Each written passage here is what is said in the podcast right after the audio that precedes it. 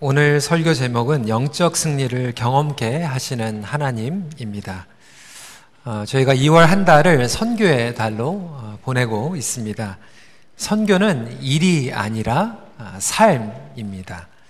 그러므로 선교적인 삶은 일상생활에서 영적 승리를 추구하는 삶입니다. 우리는 실패의 경험을 통하여서 배우고 성장하지만 아, 또한 승리의 경험도 반드시 필요합니다. 아, 요즘은 우리가 연약함과 또 실패를 통하여서 또 성숙하는 아, 그러한 신앙의 내용들을 많이 강조하다 보니까 어떻게 보면 이 승리에 대한 이 주제를 많이 듣지 못하는 그러한 경향도 있습니다. 여러분, 하지만 이 승리는 너무나도 중요합니다. 왜냐하면 영적인 승리를 통하여서 우리가 성장할 뿐만이 아니라 하나님께 영광을 돌리기 때문에 그렇습니다. 인생의 크고 작은 승리들을 통하여서 얻게 되는 놀라운 결과이죠. 여러분, 학생들도 마찬가지예요. 공부하면서도 승리가 필요합니다. 열심히 공부했는데 맨날 페일만 하면은 어떻게 공부할 맛이 나겠습니까?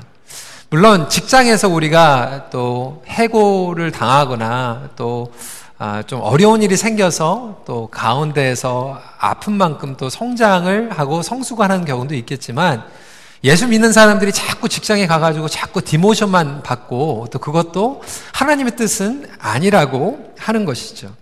관계도 마찬가지예요. 예수 믿는 사람들이 관계를 할 때 좀 관계가 회복이 일어나고 좀 승리를 경험해야 된다라고 하는 것이죠. 어, 목회도 그렇고요. 영적인 승리의 경험이 필요합니다. 물론 목회를 하면서 그리고 우리 목장 가운데에서도 때로는 우리가 소중한 관계에 어려움이 찾아올 때가 있겠지만 목장에서 계속 처음부터 끝까지 고난만 따르고 사람들이 헤어지는 그런 것도 하나님께서 원하시는 게 아니라고 하는 것이죠. 그래서 회복과 부흥을 경험해야만 합니다. 다윗이 골리앗을 만나기 전에 크고 작은 동물들과의 승리를 경험해 보는 것은 매우 중요했습니다. 반대로 우리 삶 가운데에서 패배감에 젖어 있는 경우도 보게 되죠. 예수를 믿는데 늘 패배감과 낙심 가운데에서 살아가고 계시는 분들이 있으세요. 여러분, 하나님께서는 우리가 패배감에만 젖어 있는 삶을 살아가길 원치 않으십니다. 오늘 본문으로 돌아가면 우리의 삶 가운데에서 우리가 원치 않던 원하든 간에 이러한 어려움들이 찾아오게 되는데 바로 아브라함의 로, 아, 조카였던 롯이 이런 어려움에 처하게 됩니다. 왕들의 전쟁이 일어난 거예요. 롯이 있었던 소돔과 고모라의 왕이 전쟁에서 패배를 하게 됩니다. 그래서 모든 사람들이 포로로 붙잡혀 가게 되고 거기에 살고 있었던 롯도 자기가 가지고 있었던 재물을 다 빼앗기고 포로로 붙잡혀 가게 되죠. 어떻게 보면 소돔과 고모라의 왕들이 잘못 선택을 하고 안 되는 게임을 한 거예요. 어, 그 당시에 너무나도 파워풀했던 왕들과 전쟁을 취하다가 패배하게 된 것이죠. 11절과 12절 말씀을 저희가 한번 같이 읽도록 하겠습니다. 시작. 내 왕이 소돔과 고모라의 모든 재물과 양식을 빼앗아 가고 소돔에 거주하는 아브라함의 조카 롯도 사로잡고 그 재물까지 노락하여 갔더라. 살아가다 보면 롯이 이렇게 모든 것들을 빼앗긴 것 같은 어려움이 우리에게도 찾아오게 되죠.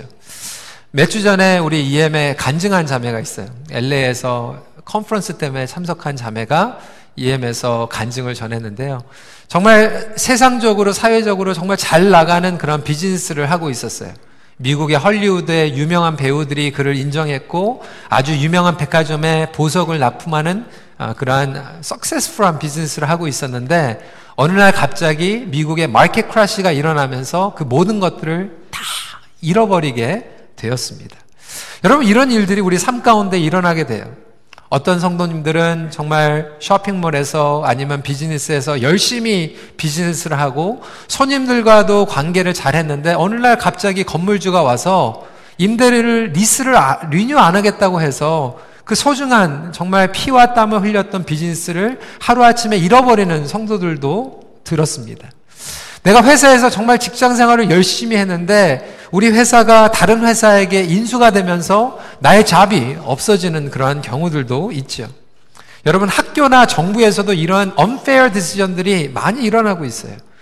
지금 non-profit organization들이 너무나도 힘든 게 저스틴 트루도와 캐나다 government에서 동성연애와 그리고 프로 그 abortion pro 아, choice를 인정하지 않으면 funding을 주지 않겠다고 해서 그 funding을 받기 위해서는 그 웹사이트 들어가 가지고 나는 그 낙태하는 것을 찬성합니다를 클릭하지 않으면은 그 다음 funding을 받지 못하는 이런 너무나도 말이 안 되는 decision을 정부에서 하고 있기도 합니다. 우리 관계에서 오는 어려움과 갈등도 마찬가지 아니겠습니까? 성도들을 보면 이민 생활 하면서 정말로 피곤하고 지치고 정말 겨우겨우 교회에 나오는 그런 경우들도 있을 것 같아요.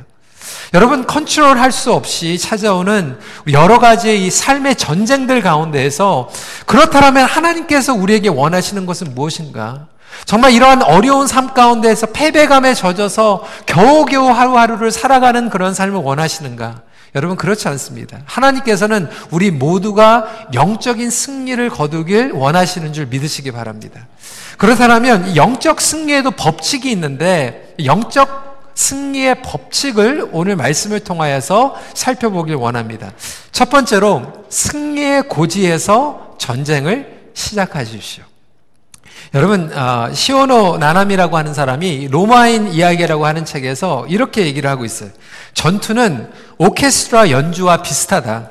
성과는 무대에 오르기 전 70% 정도 미리 결정된다. 나머지 30%는 무대 현장에서 정해진다. 전투와 연주와 비슷해서 오랜 준비를 거친 끝에 단 몇 시간으로 승부가 결판난다. 여러분 어떻게 생각을 하세요? 여러분 뭐 레슬링 하는 사람도 그렇고요. 복싱을 하는 사람도 그렇고 운동 경기도 그렇고요. 사실상 운동을 하기 전에 이 승부가 결정이 나는 경우들이 많이 있다라고 해요. 선수들의 눈빛만 봐도 선수들이 그동안 어떻게 연습을 하고 훈련을 했느냐에 따라서 이미 승리의 70% 정도가 결정이 되어 있다라고 하는 것입니다. 그러니까 영적인 전쟁에도 마찬가지예요. 반드시 영적 전쟁에 승리의 고지가 있기 나름인데 그 성, 승리의 고지는 무엇인가? 첫 번째로 하나님의 언약이 승리의 고지인 줄 믿으시기 바랍니다. 여러분 하나님의 아, 승리가 이미 예수 그리스도의 십자가의 구속과 부활로 결정되었어요. 하나님의 약속이 우리에게는 승리의 개런티인 줄 믿으시기 바랍니다. 오늘 말씀을 봐도 겉으로 보기에는 아브라함이 롯이 포로로 붙잡혀갔다라고 하는 것을 듣고 전쟁에 출전하고 있어요. 너무나도 무모한 전쟁이라고 인간적으로 생각할 수 있어요. 그가 상대로 했던 신할 왕 아브라벨이라고 하는 사람은 우리가 발음도 잘 안 될 정도로 어느 나라에서 온지 잘 모를 정도예요. 그런데 누구냐면 쉽게 얘기하면 바벨론 왕이에요. 창세기 10장 10절 말씀을 보면 이렇게 설명하고 있어요. 그의 나라는 신할 땅의 바벨과 에렉과 아깝과 갈레에게 시작되었으며 그래서 그 당시에 가장 파워풀했던 바벨론 왕이 있었던 그래서 이 네 왕을 상대로 다섯 왕이 연합으로 했는데도 상대가 안 되게 완전히 깨져버린 거예요. 전쟁에서 져버린 거예요. 그런데 그 네 왕, 바벨론 왕을 상대로 지금 아브라함이 그것도 318명이라고 하는 이 숫자를 가지고 계란의 바위를 깨는 것 같이 무모한 전쟁을 지금 하고 있는 거예요. 말도 안 되는 거죠. 인간적으로 보면 이길 수 없는 전쟁이었습니다. 하지만 성도 여러분, 아브라함의 전쟁은 무모한 전쟁이 아니었어요. 왜 그렇습니까? 그는 하나님의 언약을 붙잡고 하나님의 말씀의 자존심을 붙잡고 나아가는 전쟁에 임했던 것입니다. 하나님이 기뻐하시는 전쟁이었어요. 하나님께서 함께 하시는 전쟁이었어요. 그렇기 때문에 이미 아브라함은 무모한 전쟁이 아니라 승리의 고지에서 전쟁을 시작하고 있다라고 하는 것입니다. 성도 여러분, 여러분 삶 가운데에서도 승리를 위해서 싸우는 것이 아니라 승리를 이미 얻었음으로 싸울 수 있는 저와 여러분들이 되시길 주님의 이름으로 축원합니다. 하나님의 약속은 반드시 이루어집니다. 영적 전쟁에서도 동일하게 적용이 됩니다. 예수 그리스도께서 승리자가 되십니다. 우리는 삶 가운데서 패배감에서 전쟁을 시작할 필요가 없어요. 예수님께서는 이미 승리하셨기 때문에 그렇습니다.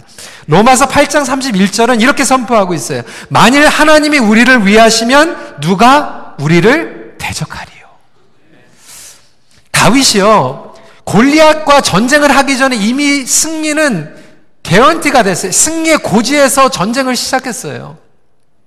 한 목소리를 같이 읽어보도록 하겠습니다. 사무엘상 17장 45절 말씀입니다. 시작.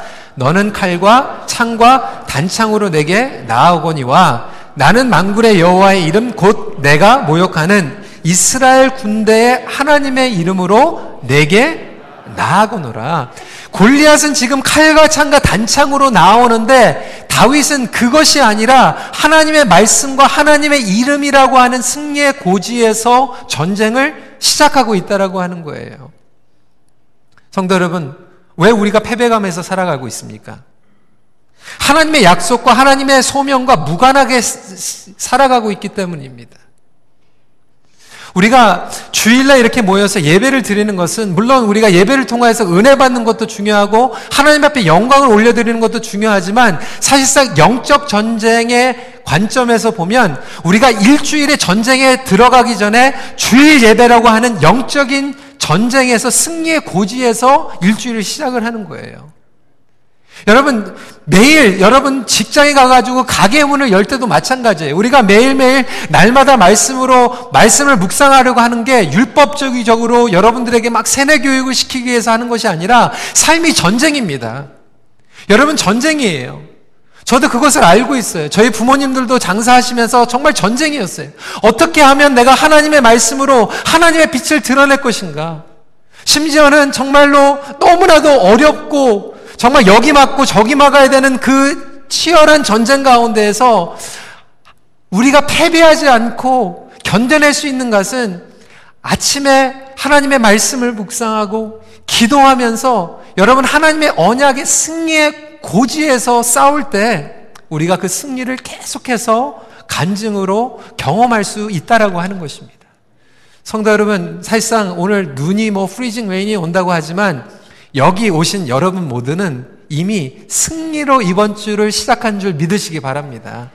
여러분, 이렇게 승리로 시작하는 것이 너무나도 중요해요. 70%가 정해진다라고 세상에 있는 사람들도 이야기하고 있다라면 영적인 전쟁은 너무나도 확실하게 하나님을 붙잡고 시작하는 사람과 하나님을 붙잡지 않고 세상적인 창과 활과 단창을 가지고 시작하는 사람들과 게임 자체가 다르다라고 하는 거예요.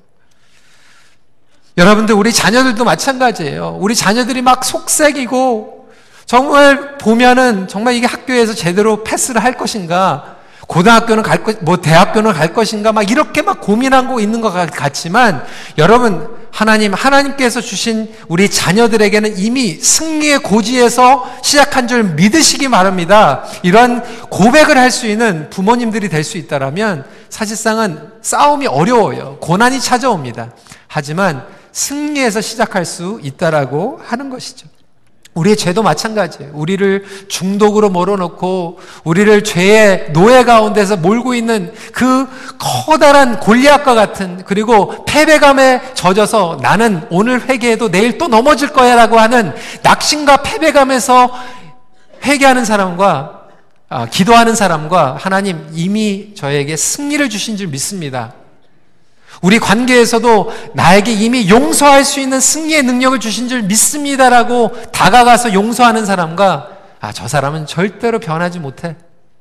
그렇게 해봤자 나는 또 상처받을 거야. 패배감 가운데에서 시작하는 사람과 전쟁의 결과가 다르다라고 하는 거예요. 여러분 어떻게 살아가고 계십니까? 두 번째로 공동체 의식이 승리의 고지라고 하는 것입니다. 공동체 의식의 고지에서 함께 윈윈을 경험하길 하나님께서는 원하십니다. 물론 하나님께서는 우리가 구별된 삶을 살아가기 원해.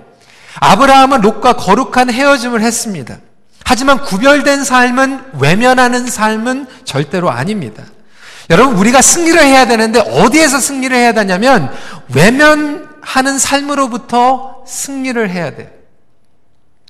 아브라함은 포로로 잡혀간 롯을 가만 보고 있을 수가 없었어요. 롯과 분명히 헤어졌어요. 엄밀히 이야기하면 롯이 잘못 선택한 거예요. 그 결과로 어려움이 처자한 거예요. 하지만 사로잡힌 영혼들을 외면하는 것은 하나님의 뜻이 절대로 아닙니다.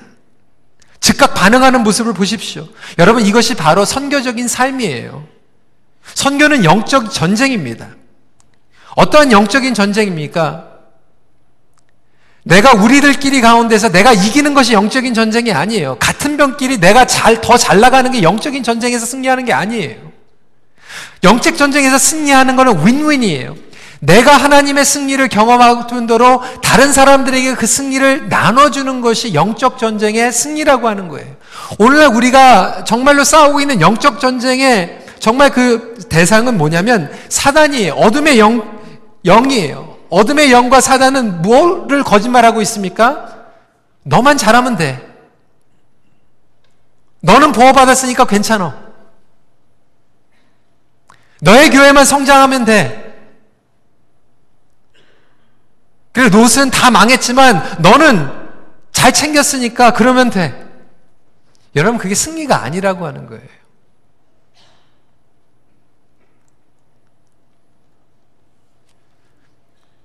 이 동전의 양면이 있죠. 사단의 유혹은 또 정반대로 있어요. 그래, 너 혼자야. 아무도 너를 상관하지 않아.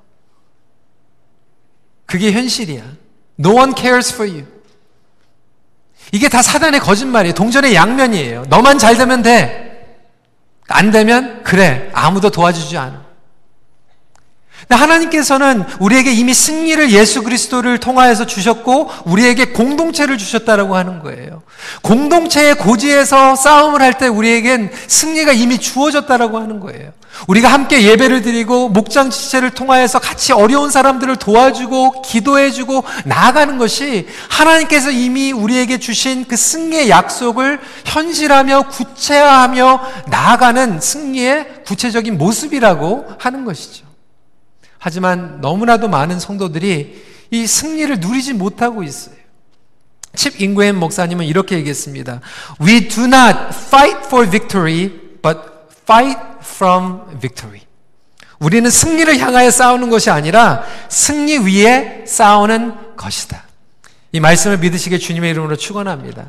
그러니까 우리는 자꾸 이기려고 싸울 필요가 없고 예수님께서 이미 이기셨다라고 하는 거예요. 그래서 그 이긴 것을 우리는 계속해서 서로를 존중해주고 함께 공동체 안에서 서로 같이 이기고 외면돼 있고 버림받아 있고 어려워 있는 사람들에게 같이 그것을 나눠주는 것이 승리라고 하는 거예요. 우리 교회는 잘 되는데 다른 교회 안 됐을 때, 아, 우리가 승리했다. 다른 목장이 힘든데 우리 목장은 잘 되니까 우리가 승리했다. 이게 승리가 아니라고 하는 거예요. 여러분, 그건 지는 거죠. 진정한 승리의, 승리의 의미는 두 번째 포인트입니다. 진정한 승리는 파괴하는 것이 아니라 회복시키는 거예요. 그러니까 나만 누리는 것이 아니라 그것을 나눠주는 것이 진정한 승리라고 이야기하고 있어요. 여러분, 회복을 시키는 자가 진정한 승리자입니다. 아브라함이 전쟁에 나간 근거는 무엇이었나요? 단지 개인적인 관계, 내 조카니까? 여러분 참 재밌는 것은요. 성경의 처음 앞부분에는요. 아브라함의 조카가 붙잡혀 갔다라고 얘기하고 있는데 아브라함이 이제 조카를 구출하러 갈 때는 의도적으로 성경에서 뭐라고 얘기하고 있냐면 킨즈맨이라고 설명을 하고 있어요. 한국어로는 그렇게 표현을 안 하고 있는데 영어로는 킨즈맨이라고 설명을 하고 있는데 이 뜻은 뭐냐면 구속자예요. 구속자. 룻기를 봐도 보아스가 킨즈맨이라고 설명을 하고 있는데 구속자예요. 신약에 보면 누가 구속자로 오셨죠? 예수 그리스도께서 오신 거예요. 그러니까 지금 아브라함이 롯을 구하러 간 이유는 아, 내 조카가 잡혀 있기 때문에 인간적인 개인적인 관계로 간 것이 아니라 하나님의 구속자의 역할로 사명을 가지고 선교지로 들어간 것이고 전쟁터로 들어간 거예요. 회복시키기 위해서. 하나님의 약속에 대한 자존심이었어요. 여러분, 아브라함이 전쟁에서 승리했지만 아브라함은 전쟁에 승리한 히로가 아니었어요. 회복자였어요. 오늘날 이 세상은 히로에 대해서 너무나도 많이 얘기하고 있어요. 영웅 중심 사회입니다. 이긴 사람 편이에요. 심지어는 교회에서도 여러분 영웅 중심의 교회가 돼버렸어요. 이긴 사람, 교회 성장 몇천 명 성장했습니다. 몇만 명 성장했습니다. 그러면 그 목회자는 그 교회는 영웅이에요. 여러분 간증도 마찬가지 아닙니까? 지금 한국의 대형 교회에서 간증한 것 때문에 지금 한국이 지금 뒤집혔어요. 왜 그렇습니까? 여러분 그 간증을 들어보면요. 우리 평소 우리 교회에서도 항상 하는 간증이에요. 무슨 간증이었습니까? 정말 전직 검사, 검사가 옛날에 성추행을 했는데 그런 것들은 하나도 밝히지 않고 자기가 억울하게 어려움을 당했는데 예수님을 믿어가지고 용서받았다. 그거를 본 그 당했던 그 여검사가 너무나도 기가 막히니까 뉴스로 나와가지고 인터뷰한 거 아닙니까? 뒤집힌 이유가 그거예요. 아니 정말로 회개를 했으면 하나님 앞에 용서를 받는 것 당연하지만 하나님 앞에 용서를 받으면 밖에 나가 가지고 그 사람에게 사과를 해야 되고 회개를 해야 되는데 오늘날 우리 교회에서 간증은 어떻게 되냐면 내가 예수 믿었더니 잘 됐다.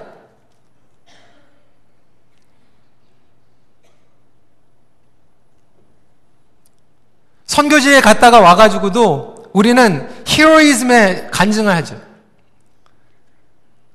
선교지에 갔는데 600명이, 700명이 예수님을 믿었습니다. 물론 그러한 간증도 필요합니다. 근데 어떤 분들은 모슬람 컨트리에 가가지고 정말 수십 년 동안 제자 한 명을 제대로 세우려고 피와 눈물을 뿌리며 양육하는 분들의 간증도 들을 필요가 있다라고 하는 거예요. 내가 예수 믿었더니 우리 비즈니스가 잘 됐습니다라고 간증하는 것도 있지만 사실상은 예수를 믿는데도 불구하고 어려움이 찾아왔습니다. 하지만 저는 하나님을 믿습니다라고 하는 간증도 필요하다라고 하는 거죠. 여러분 이게 초점이 뭐냐면 사실상은 이거예요. 사람이 아니라 하나님의 초점이 맞춰져 있는 간증이라고 하는 것도 마찬가지고 전쟁에서도 마찬가지고 우리는 히로를 너무나도 띄우고 있어요.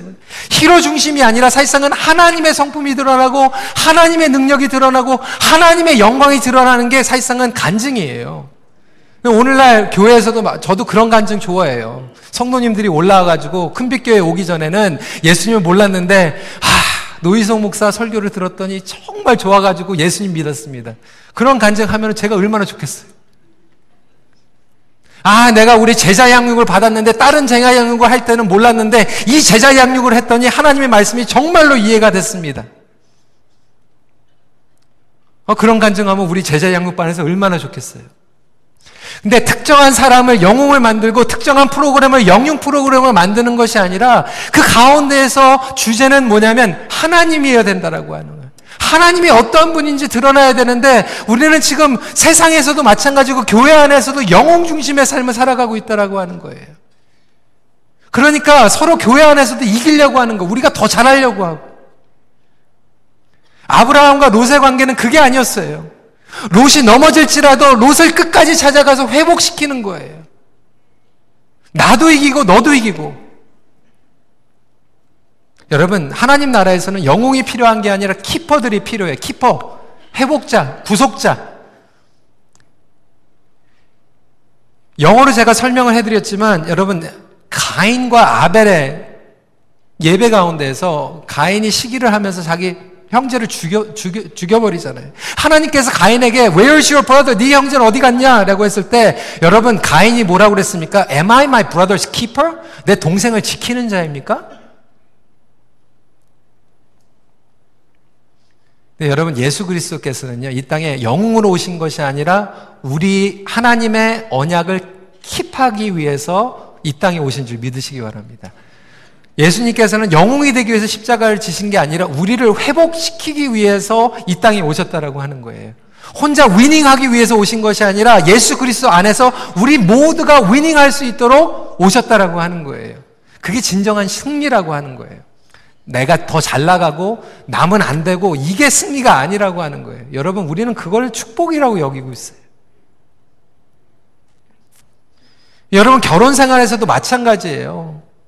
내가 내 배우자하고 막 싸워가지고 내가 이기는 게, 내가 승자다, 이게 이기는 게 아니라 어떻게든지 내가 내 아내를, 내 남편을 회복시키고 지켜주는 게, 존중해주는 게 이기는 거예요. 공동체 안에서는 막 어떤 논란이 있을 때, 어떤 알규먼트가 있을 때, 내가 논리적으로 그걸 이기는 게, 이기는 게 아니라 승리가 아니라 어떻게든지 그 사람을 존중해주고 그 사람을 회복시켜주는 게 승리라고 하는 거예요. 여러분, 이 세상에서 회복시키는 놀라운 역사 가운데 진정한 승리자가 되시길 주님의 이름으로 축원합니다. 이게 선교적인 삶의 자세예요. 여러분, 중세기에 선교가 왜 실패했는지 아십니까? 영어로는 이것을 triumphalism이라고 얘기를 했어요. 승리주의 패배, 아, 승리주의에 젖어들어 있어요. 선교란 밖에 가가지고 다른 종교와 전쟁을 해가지고 우리가 이기는 것이 승리라고 생각했어요. 여러분 그렇지 않아요. 선교사님들이 자꾸 나가가지고 막 이기려고 하니까 지는 거예요.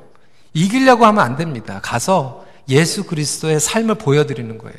그들을 회복시키는 거예요. 예배를 회복시키는 거예요. 정말로 진정한 하나님이 어떠한 분인지 그들이 우상숭배를 하고 있는 곳에서 예배를 회복할 수 있도록 회복자로 나가는 것이지 우리가 딴 종교와 막 이겨가지고 다른 종교가 건물이 있는데 그거보다 더 큰 건물을 지는 게 이기는 거고 다른 사람들이 다른 종교에서 막 100명 모이는데 우리가 1000명 모이면 이기는 거고 여러분 잘못된 승리주의 인식 때문에 십자군 전쟁이 일어난 거였고 너무나도 창피한 그리고 부끄러운 역사가 적혀져 있다라고 하는 것입니다. 여러분 윈윈 하십시오. 하나님의 말씀이 회복되는 놀라운 승리가 우리의 삶 가운데 임하길 간절히 소원합니다. 예수님께서 우리가 죄인 됐을 때 우리에게 오셨습니다. 롯이 잘못된 선택을 했지만 목숨을 걸고 아브라함이 들어갔습니다.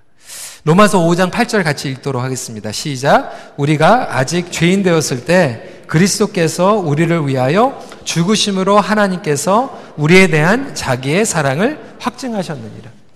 제가 윈윈 했더니 우리 기독교도 윈, 하고 다른 종교도 윈 그게 아니에요. 그들의 잘못된 우상이 무너지고 하나님 앞에서 회복될 수 있는 영적인 회복을 이야기하고 있는 것입니다. 마지막 포인트입니다. 또 다른 승리들을 축적해 나가십시오. 여러분 승리에도요 법칙이 있어요. 어, 우연으로 승리한 사람들은 교만해질 때가 있어요. 그러잖아요, 여러분. 이거 fluke로 이겼을 때 굉장히 교만할 수도 있고요. 어쩔 때는 또 두려워요. 왜? 우연으로 이긴 거니까. 내 실력으로 이긴 게 아니니까. 물론 믿는 사람들 실력으로 이기는 게 아니죠. 하나님 말씀으로 이기는 거죠. 근데 우쭐대고 어쩔 줄 모르다가 넘어지는 경우들이 참 많아요. 근데 이 승리의 경험들을 축적해 나가는 게 너무나도 중요하죠. 오늘도 여러분 우리가 영적인 승리를 하는 것 너무나도 중요하지만 오늘 영적인 승리를 했다고 해서 내일 전쟁이 없는 게 아니라 내일도 우리는 또 영적인 전쟁이 있어요.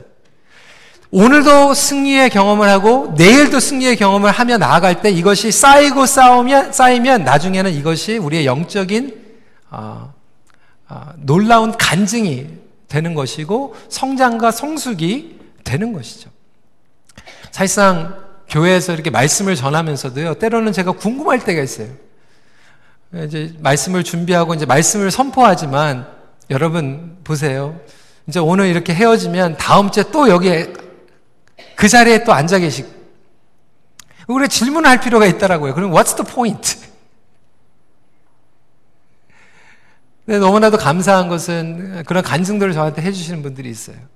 어느 분의 간증을 제가 그저께 들었는데 어, 한국에서 교회를 안 다니셨던 분이 큰빛교회 출석을 하시면서 복음을 듣고 예수님을 영접하게 된 정말 관계 가운데서 어려웠는데 그 말씀을 듣고 화해하게 됐다라고 하는 여러분 이런 승리가 매일매일 삶 가운데에서 교회에서만이 아니라 월요일부터 토요일까지 축적돼 나아간다라면 그 성도의 삶이라고 하는 것은 굉장히 파워풀한 삶이라고 하는 거예요.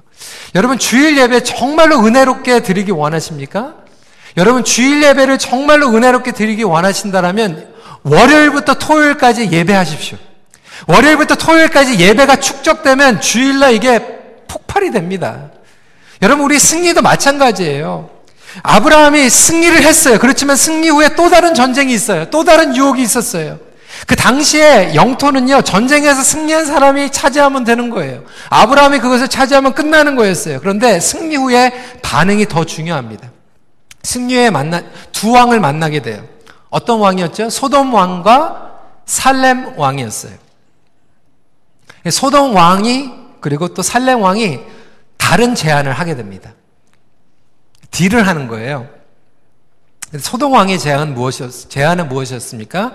프로포즈는 뭐였습니까? 21절에 사람은 내게 보내고 물품은 내가 가지라.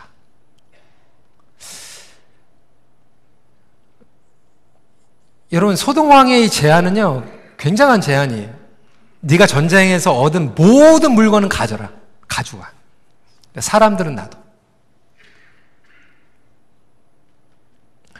여러분 이 소돔 왕의 제안은요. 저와 여러분들의 삶 가운데서 끊임없이 일어나고 있어요. 직장 가가지고 돈만 잘 벌어. 뭐 전도 하지 마. 우리 부모님들도 자녀들한테 그렇게 얘기하는 거뭐 하나님의 사명, 야, 일단 좋은 대학 가야지, 좋은 학교 가야지, 좋은 직장 찾아야지. 물질적으로 먼저 해야지 나중에 도와줄 수 있는 거야.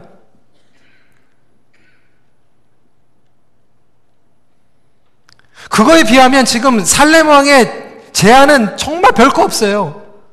내가 떡과 포도주를 주겠다. 그 11조를 또 드려야 돼.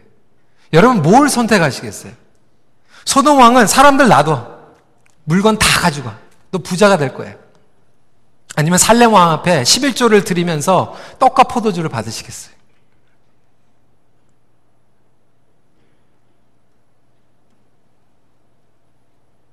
여러분 솔직히 얘기하면 승리는 아브라함이 한 거예요. 뭐 멜키세덱 지금 살렘 왕이 전쟁 같이 하지도 않았어요. 왜 갑자기 지금 나타나가지고 11조를 받아요? 여러분 직장 가가지고 여러분들이 돈 번 거 아닙니까? 비즈니스 하면서 여러분들이 피와 땀 벌린 거 아닙니까? 여러분들이 노력한 거 아닙니까? 여러분들이 싸운 거 아닙니까? 왜 멜기세덱에게 11조를 내야 됩니까? 근데 오늘 말씀을 보면 멜기세덱은 하나님의 제사장이었죠. 신약에서 보면 예수 그리스도의 예표라고 증거하고 있습니다. 히브리서 6장 20절 말씀 같이 읽도록 하겠습니다. 시작. 그리로 앞서 가신 예수께서 멜기세덱의 반차를 따라 영원히 대제사장이 되어 우리를 위하여 들어가셨느니라.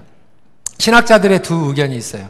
예수님이 멜기세덱으로 이렇게 나타나셨다라고 주장하는 분들이 있고 아니면 이 멜기세덱은 그냥 예수 그리스도를 예표하는 상징적인 인물이다라고 얘기를 하기도 합니다. 네, 둘다 일리가 있지만 사실상 복음주의 정통에서는 어, 이 멜기세덱은 예수 그리스도를 예표하고 있는 사람이라고 얘기하고 있죠. 분명한 것은 아브라함이 이 멜기세덱이 하나님의 제사장이라고 하는 것을 알았어요. 그리고 살렘 왕이라고 하는 것은 평강의 왕이라고 하는 것을 알았어요. 아브라함에게는 지금 선택을 해야 되는 거야. 무엇을 선택합니까? 소돔 왕과 딜을 해가지고 사람들은 다 놔두고 내가 돈만 챙겨가지고 내가 나갈 것인가? 아니면 지금 멜기세덱이라고 하는 하나님의 제사장에게 무릎 꿇고 찬양하고 예배하면서 11조를 드리지만 세상에 줄수 없는 하나님의 축복과 하나님의 평강을 누리고 앞으로 살아갈 것인가? 여러분, 우리의 삶은 이 선택의 연속이에요.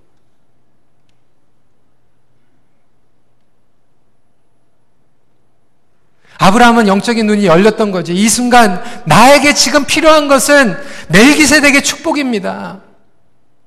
내가 여기서 이길 수 있었던 것은 하나님께서 함께 하셨기 때문에 승리할 수 있었던 것입니다. 그리고 그 승리의 일부분을 하나님 앞에 바치는 놀라운 사건이 일어나게 됩니다. 이것을 말틴 뉴턴은 이렇게 설명하고 있습니다. Abraham gladly heard that the glory of his achievement was being transferred from him to its true author. 아브라함은 그의 성취의 영광이 진정한 주인이신 하나님께 돌아간 것을 기쁨으로 여겼다.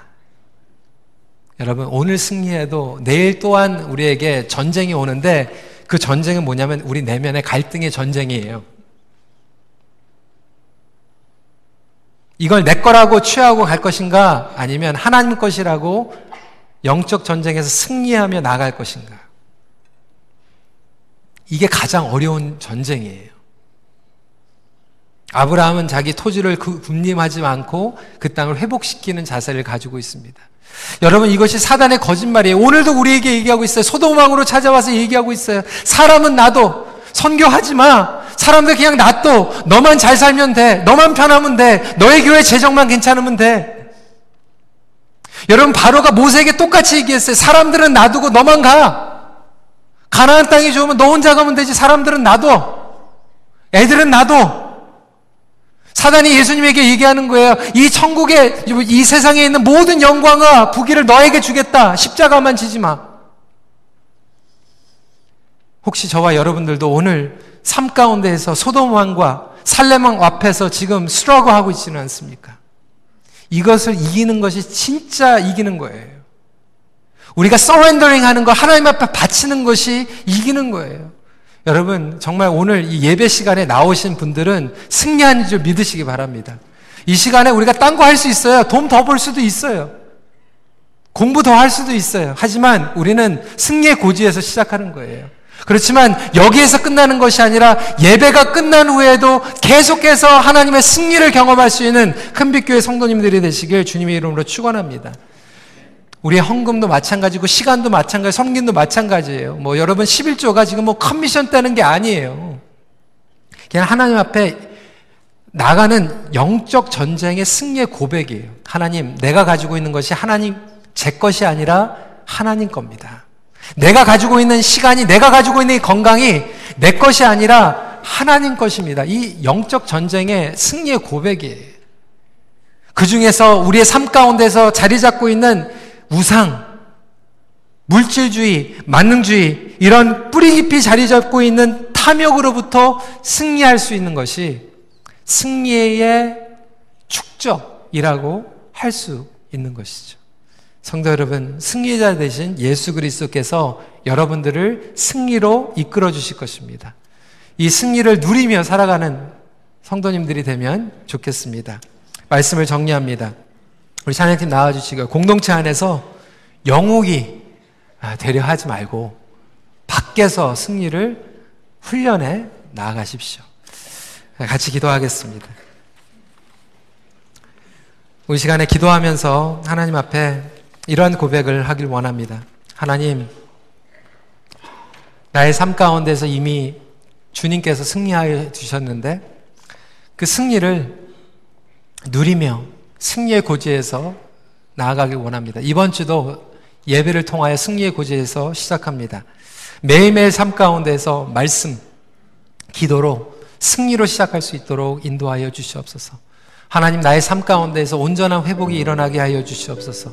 그리고 매일매일 승리를 축적해 나갈 수 있도록 함께하여 주시옵소서.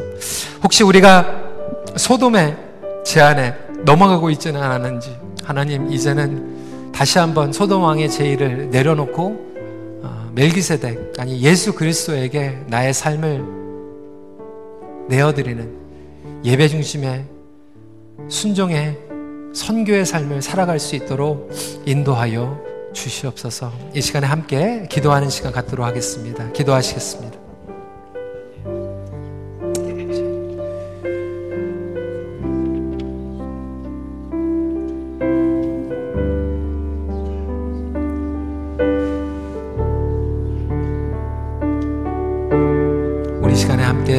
찬양으로 주님 앞에 고백하며 나아갑니다.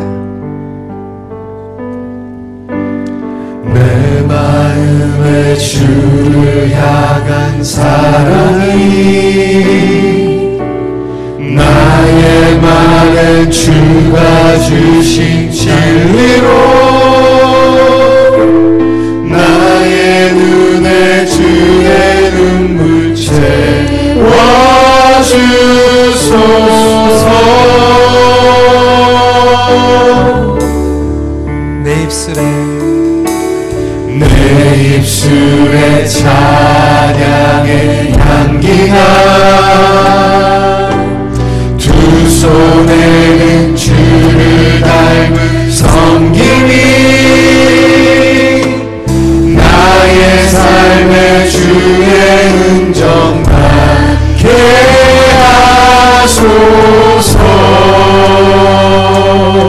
하나님의 사랑이 하나님의 사랑이 영원히 함께하리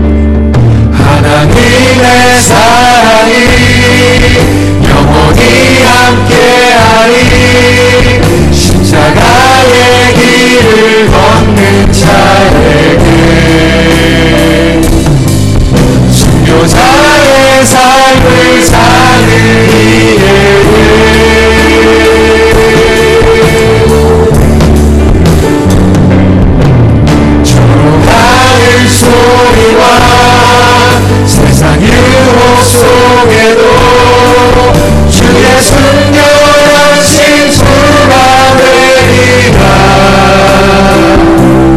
내 생명 주님께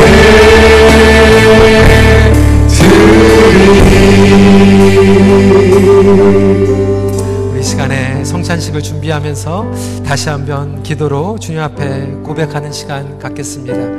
하나님 회복하는 하나님의 회복이 임하는 도구가 되게 하여 주시옵소서. 아브라함과 같이 내 이웃들을 나의 사랑의 지체들을 외면하지 않고 하나님의 약속을 붙잡고 나아가는 선교적인 삶을 살아가게 하여 주시옵소서. 소돔의 왕은 사- 끝까지 너만 잘 살면 돼. 너만 재물을 챙기면 돼. 사람들은 나도, 사람들은 건들지 마. 라고 이야기하고는 유혹을 뿌리치고 우리가 하나님의 사람들을 치유하고 회복하는 그러한 마음을 갖게 하여 주시고 다른 사람들을 회복시켜 주신 그런 하나님의 손길을 전하는 복음 전하는 자들이 되게 하여 주시옵소서. 우리 이 시간에 다시 한번 잠시 기도하는 시간 갖도록 하겠습니다.